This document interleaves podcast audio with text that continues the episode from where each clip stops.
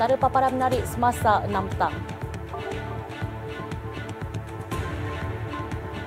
Selangor memiliki perpaduan yang utuh, kata Datuk Menteri Besar.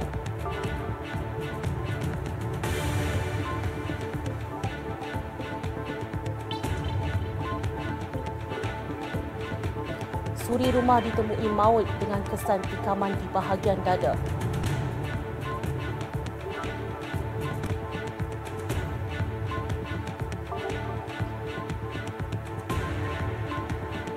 Kesemua PPS di Selangor ditutup sepenuhnya.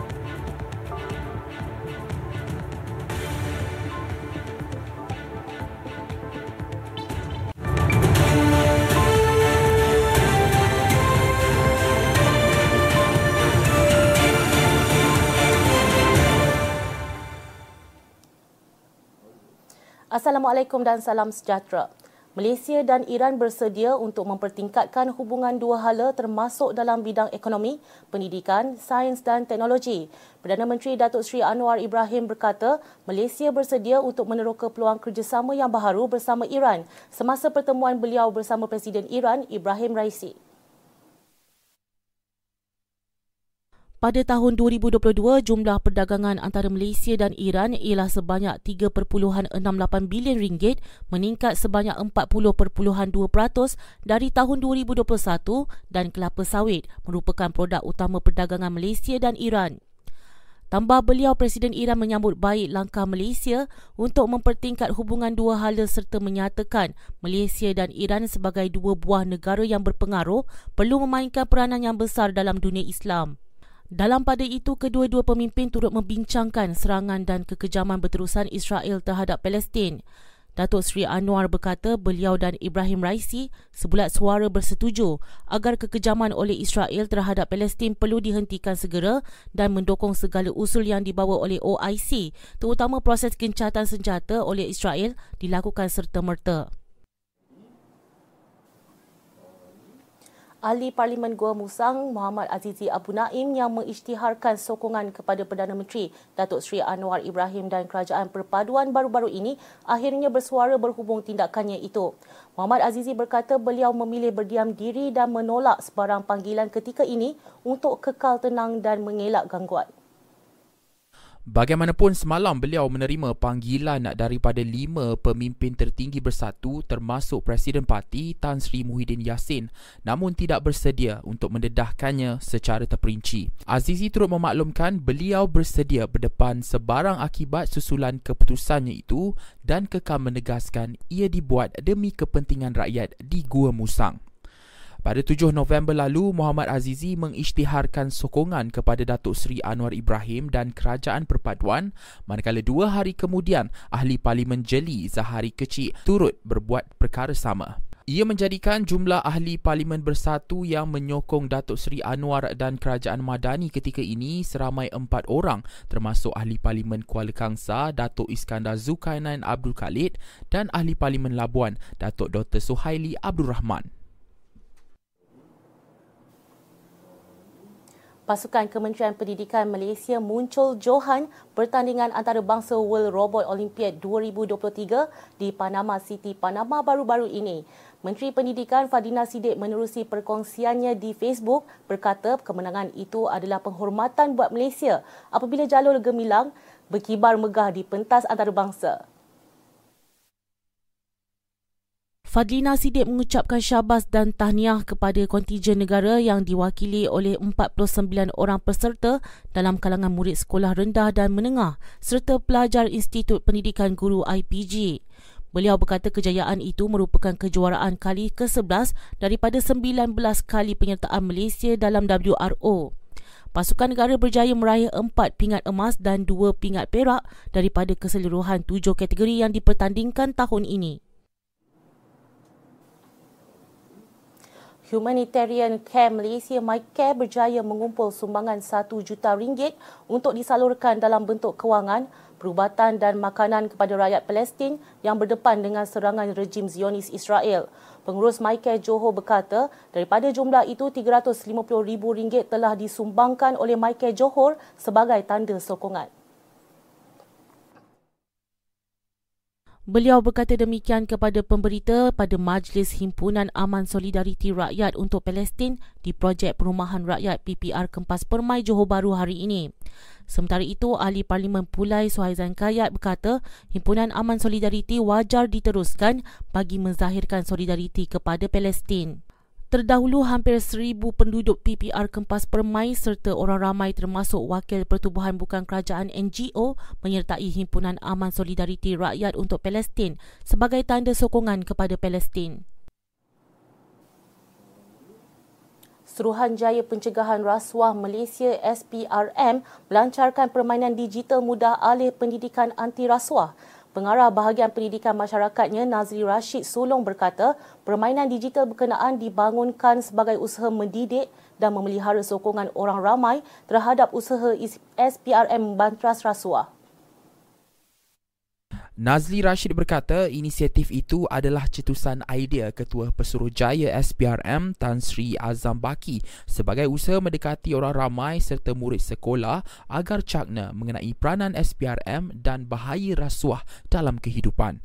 Beliau berkata teknologi augmented reality ataupun AR membolehkan kandungan seperti animasi, video dan imej dipaparkan sebagai visual alam sebenar melalui penggunaan peranti pintar memudahkan pemahaman pelajar terhadap mesej anti rasuah.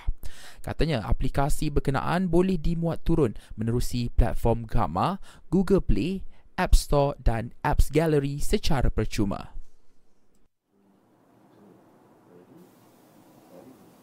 Seorang suri rumah ditemukan maut di Taman Vista Kirana Bukit Katil dengan tiga kesan tikaman senjata tajam pada bahagian dada semalam. Mayat masa ditemukan ibu saudaranya dalam keadaan berlumuran darah di dalam tandas pada jam 3.30 petang. Mangsa yang dikenali sebagai Tan Si J, 34 tahun ditemukan ibu saudaranya Lim Giok Leng di dalam bilik mandi. Siasatan awal mendapati mangsa maut dalam tiga kesan tikaman di dada berkedalaman antara 2 hingga 3 cm. Sebilah pisau juga ditemukan masih terpacak di dada kiri si mati. Menurut SCP Christopher Patit, semakan rakaman kamera lita tertutup CCTV di tempat kejadian mendapati tiada sebarang pergerakan keluar masuk ke dalam rumah melalui pintu hadapan dan pintu belakang. Ujarnya pemeriksaan di kawasan sekeliling dan dalam rumah juga mendapati tiada kesan geledah atau kesan selerak. Tambah beliau tiada unsur jenayah dalam kejadian berkenaan dan mayat diserahkan kepada unit forensik Hospital Melaka untuk bedah siasat pada hari ini bagi mengetahui punca sebenar kematian.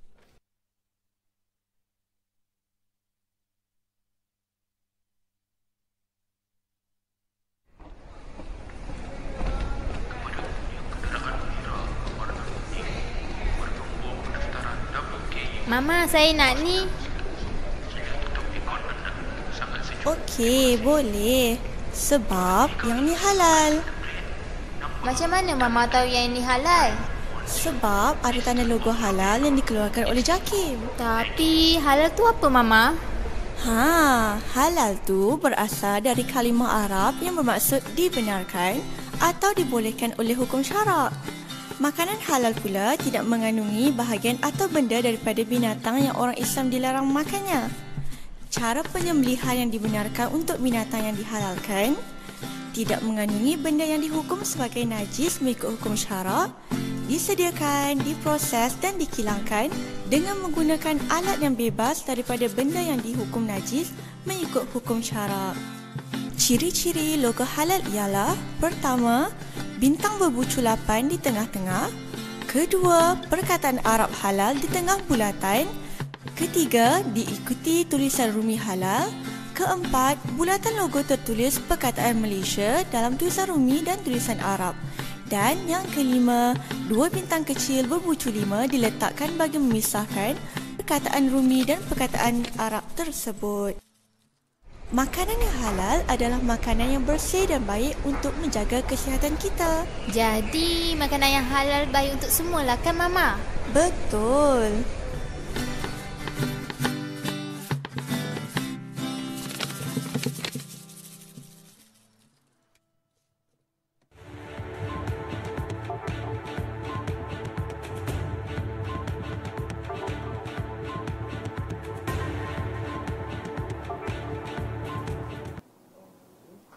Bertemu kembali yang di-Pertuan Agong Al-Sultan Abdullah Riayat Tudin Al-Mustafa Billah Shah dan Raja Permaisuri Agong Tunku Aziza Aminah Maimunah Iskandaria menzahirkan ucapan selamat menyambut Deepavali kepada semua penganut Hindu di seluruh negara. Ucapan baginda berdua itu dikongsi menerusi poster di akaun Instagram Istana Negara. Menerusi catatan dalam hantaran itu, baginda berdua berharap semoga perayaan Deepavali ini membawa sinar cahaya keamanan, kesejahteraan, kebahagiaan dan keafiatan kepada semua penganut agama Hindu. Duli Yang Maha Mulia Sultan Selangor Sultan Sharafuddin Idris Shah Al-Haj bersama Duli Yang Maha Mulia Tengku Permaisuri Selangor Tengku Permaisuri Nur Ashikin berkenan mengutuskan ucapan selamat Hari Deepavali kepada seluruh penganut agama Hindu yang meraihkannya.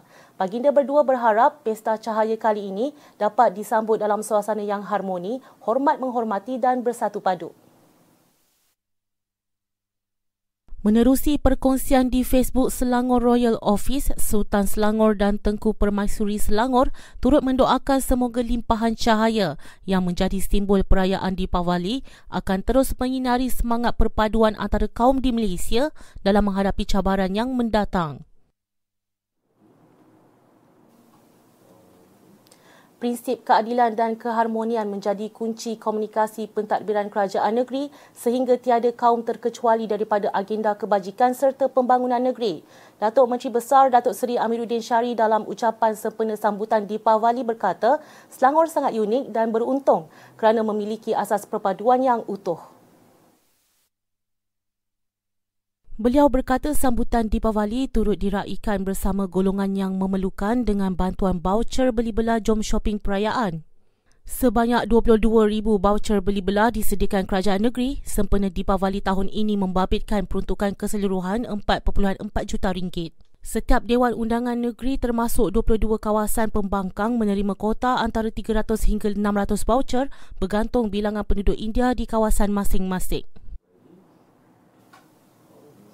Kemeriahan Deepavali dikongsi seluruh rakyat Malaysia. Datuk Menteri Besar juga tidak melepaskan peluang untuk berkunjung ke sembilan lokasi bersempena perayaan Diwali yang disambut penganut Hindu itu. Salah satu lokasi kegemaran Datuk Seri Amiruddin Syari adalah kediaman Ketua Komuniti Kaum India Dewan Undangan Negeri Hulu Klang R. Surendran di Kampung Fajar Hulu Klang siang tadi. Datuk Seri Amiruddin Syari bersama isteri Datin Seri Masdiana Muhammad tiba kira-kira pukul 2 petang disambut dengan persembahan kebudayaan masyarakat India. Beliau meluangkan masa kira-kira 45 minit di kediaman berkenaan dan memilih menikmati juadah sinonim dengan perayaan Deepavali iaitu tose dan kari kambing. Selain beramah mesra, Datuk Seri Amiruddin yang juga ahli Parlimen Gombak turut memenuhi permintaan tuan rumah serta tetamu yang teruja mahu bergambar dan bersuah foto bersamanya. Sementara itu, R. Surendran berkata, tahun ini kali kedua Amiruddin menziarahinya sekeluarga sempena Deepavali dan beliau berbesar hati dengan kedatangan itu. Katanya kedatangan Datuk Menteri Besar merupakan satu penghormatan untuknya sekeluarga dan juadah istimewa seperti tose dan kari kambing menjadi kewajipan memandangkan ia juadah kegemaran Datuk Seri Amiruddin. Dan uh, Datin Seri dia dah, memang dah minat dengan suka nak makan tose dengan kuah kambing. Uh, so itu special untuk dia lah. So kita pun dah sediakan untuk dia. So hari ini dia pun datang makan seimbang dalam 45 minit. Mamak gembira dan saya mengucapkan beriman terima kasih. So pimpinan-pimpinan Menteri Besar yang amat terbaik di Kerajaan Negeri Selangor. Belanjawan negeri tahun depan akan memperkasa ekonomi dan infrastruktur luar bandar sekaligus menyeimbangkan pembangunan antara kawasan. Esko Kemajuan Desa dan Luar Bandar Kemampanan Kampung Tradisi dan Perpaduan Nasional Datuk Rizam Ismail berkata 8 juta ringgit diperuntukkan bagi menaik taraf kemudahan awam dan pemberdayaan ekonomi desa membolehkan pelbagai agenda dilaksanakan termasuk menyusun sistem kepimpinan desa di bawah gagasan rumpun Selangor. Datuk Menteri Besar ketika membentang Belanjawan Selangor 2024 baru-baru ini memperkenalkan gagasan rumpun Selangor bagi meraihkan kepelbagaian dan menyemarak semangat perpaduan. Datuk Seri Amiruddin berkata karnival dan jelajah perpaduan rumpun Selangor akan diadakan di sembilan daerah dengan peruntukan 4.5 juta ringgit. Pelbagai pengisian menarik antaranya jualan murah, sukan rakyat, saringan kesihatan, jeraya wara, gotong royong dan program bimbingan kerjaya. Akibat ingkar notis yang diberikan Majlis Perbandaran Selayang MPS sebuah permis penyagaan di Jalan Perusahaan Ringan 1, Taman Industri Batu Cave Gombak berdepan tindakan roboh.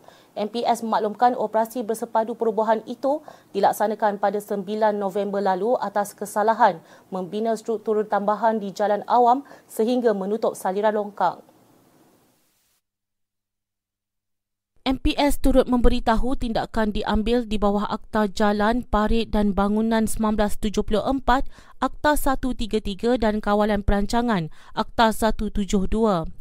Operasi yang bermula pada jam 9.30 pagi itu melibatkan 30 anggota dalaman MPS, pejabat daerah dan tanah gombak dan Polis Diraja Malaysia PDRM.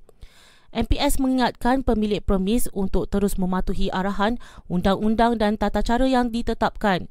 Sekiranya gagal, pemilik boleh dikenakan tindakan tegas. Laman sesawang info bencana Jabatan Kebajikan Masyarakat memaklumkan kesemua pusat pemindahan sementara PPS di Selangor ditutup sepenuhnya tengah hari tadi.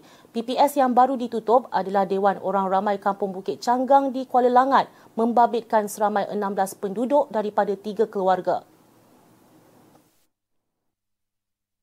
Di Perak pula jumlah mangsa semakin berkurangan dengan 417 penduduk daripada 124 keluarga berbanding 432 orang daripada 130 keluarga malam tadi yang masih ditempatkan di 5 PPS di Hilir Perak dan Kerian.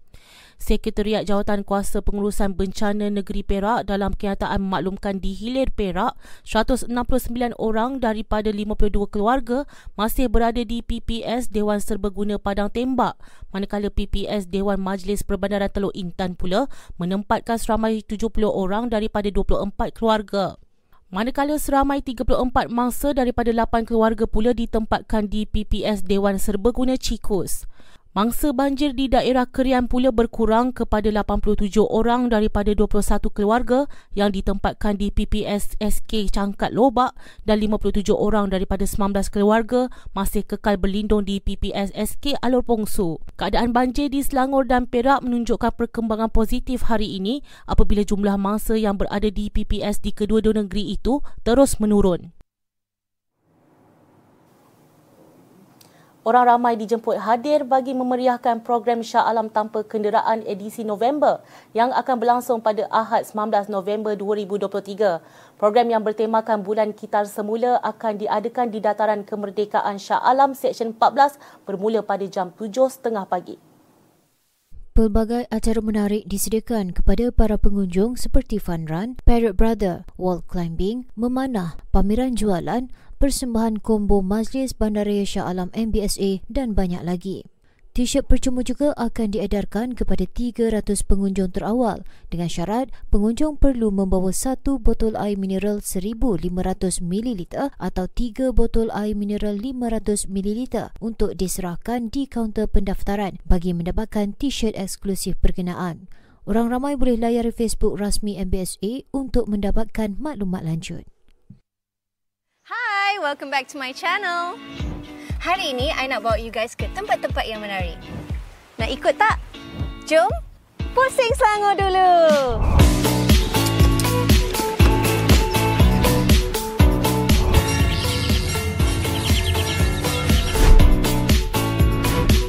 Semua alat-alat ini mempunyai ceritanya tersendiri.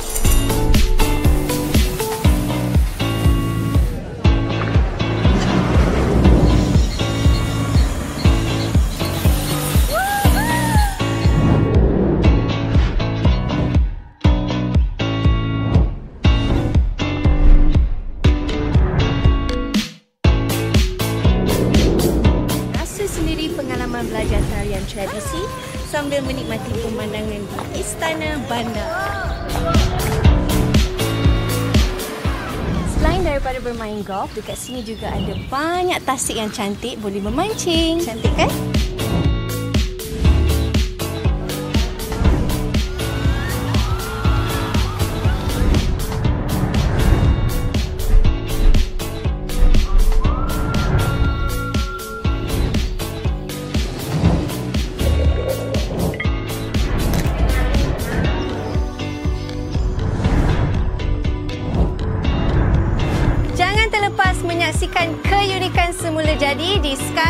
Kuala Selangor.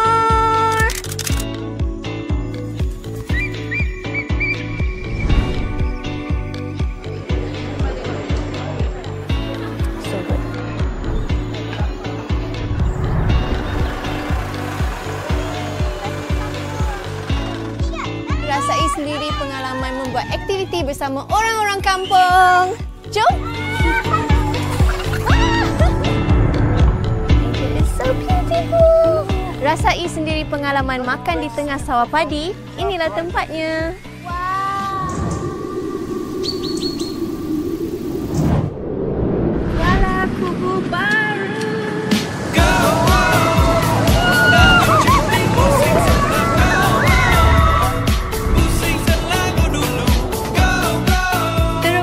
Bandar bersejarah Kuala Kubu Baru yang penuh dengan seribu satu kisah.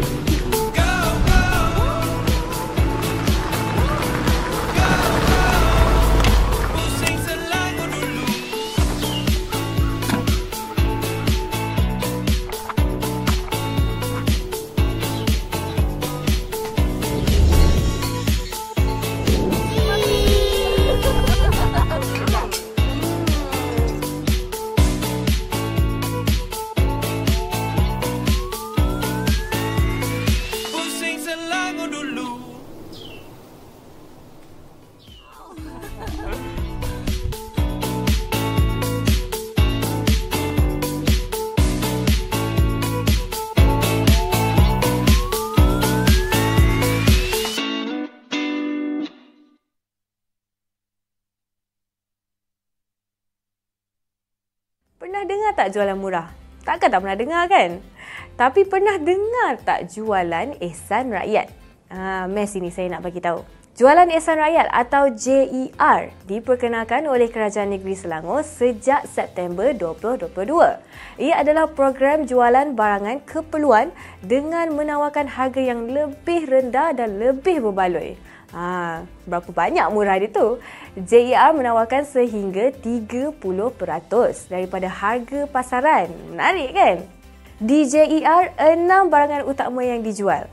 Apa dia tu? Ha, yang pertama, ayam RM10 seekor, telur RM10 satu papan, daging RM10 satu paket, ikan satu paket RM6, beras 5 kg RM10 dan minyak masak 5 kg RM25 je. Ha, mana nak dapat kan?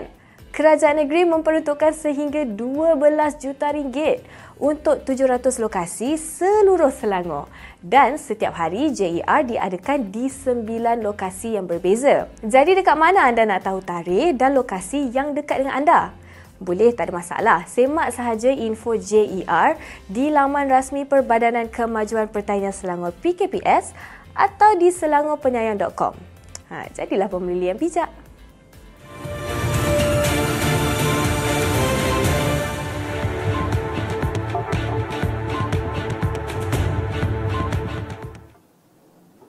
Kita ke perkembangan sukan. Terengganu FC 2 muncul juara edisi sulung Piala Liga Bola Sepak Malaysia MFL 2023 setelah menewaskan Johor Darul Takzim 2 1-0 pada aksi final malam tadi. Pada aksi berlangsung di Stadium Bola Sepak Kuala Lumpur Ceras itu, kedua-dua pasukan mempamerkan aksi seimbang pada separuh masa pertama. Namun ketumpulan jentera penyudah menyaksikan keputusan seri tanpa jaringan.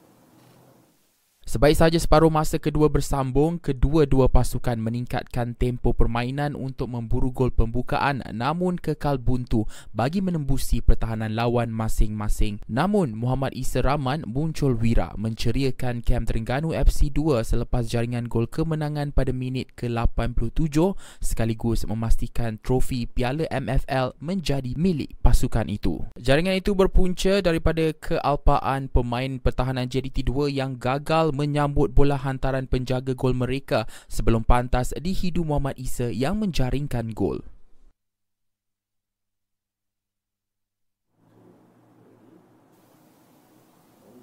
Pemain golf Anson Yeo Boon dan Eng Jin Zuan akan mempertahankan kejuaraan kejohanan golf amatur terbuka Perak pada 3 hingga 5 Disember depan. Pada edisi ke-64 Ogos 2022, Anson dari Anson dari Kuching telah mengungguli kategori lelaki dengan mengatasi pencabar terdekat Malcolm Ting Siong Hung manakala Jin Zuan dari wilayah persekutuan pula mengatasi Mirabel Ting. Presiden Persatuan Golf Negeri Perak Muhammad Azlim Muhammad berkata kehadiran semula penyandang juara kategori lelaki dan wanita itu secara tidak langsung menjadikan edisi kali ini lebih sengit dan mencabar mental serta fizikal para pemain. Tambah beliau kejuaraan itu merupakan promosi subsetter pelancongan sukan dan rekreasi sempena tahun melawat Perak 2024 yang turut mendapat sokongan kerajaan Perak. Juara kali ini akan membawa pulang hadiah RM3,500 bagi kategori lelaki manakala RM2,500 bagi kategori wanita. Menariknya, Masjid Sultan Salahuddin Abdul Aziz Shah. Cetusan ilham Sultan Salahuddin Abdul Aziz Shah Al-Hajj turut digelar Masjid Biru atau Masjid Negeri. Lampu chandelier di pintu masuk utama direka sendiri baginda malah turut menyumbang elang 4 bulan kepada masjid. Kos pembinaan sekitar 160 juta mengambil masa 12 tahun siap sepenuhnya pada Mac 1988. Kutubah solat Jumaat pertama dibaca pada 4 Disember 1987 sehari selepas pembukaan masjid. Dianggap binaan terindah Selangor menjadi masjid terbesar di Malaysia menempatkan 12,600 jemaah pada suatu masa. Kubahnya, kubah terbesar di dunia. Ukiran mimbar dilakukan oleh pengukir tempatan bermotifkan corak masjid-masjid lama di Malaysia. Struktur binaan masjid berkonsepkan reka bentuk tradisi Islam dan Asia Barat, India berserta ciri binaan Melayu asli. Inilah Popet Seminit Selangor TV. Salutes!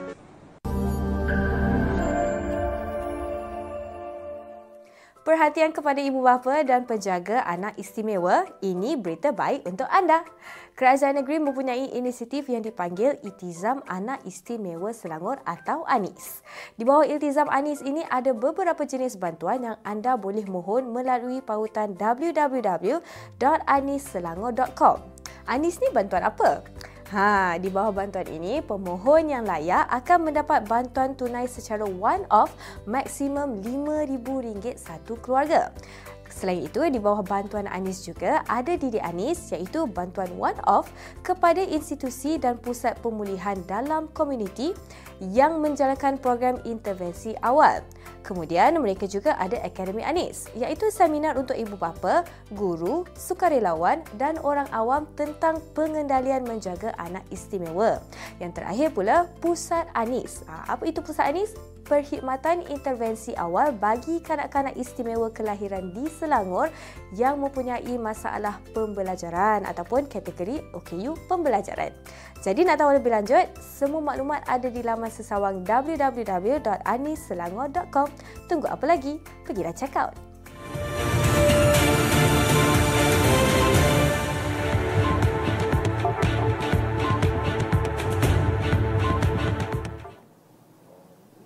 Rejim Israel hari ini mengepung Hospital Al-Shifa selepas operasi tentera di darat menceroboh semakin jauh ke dalam Gaza.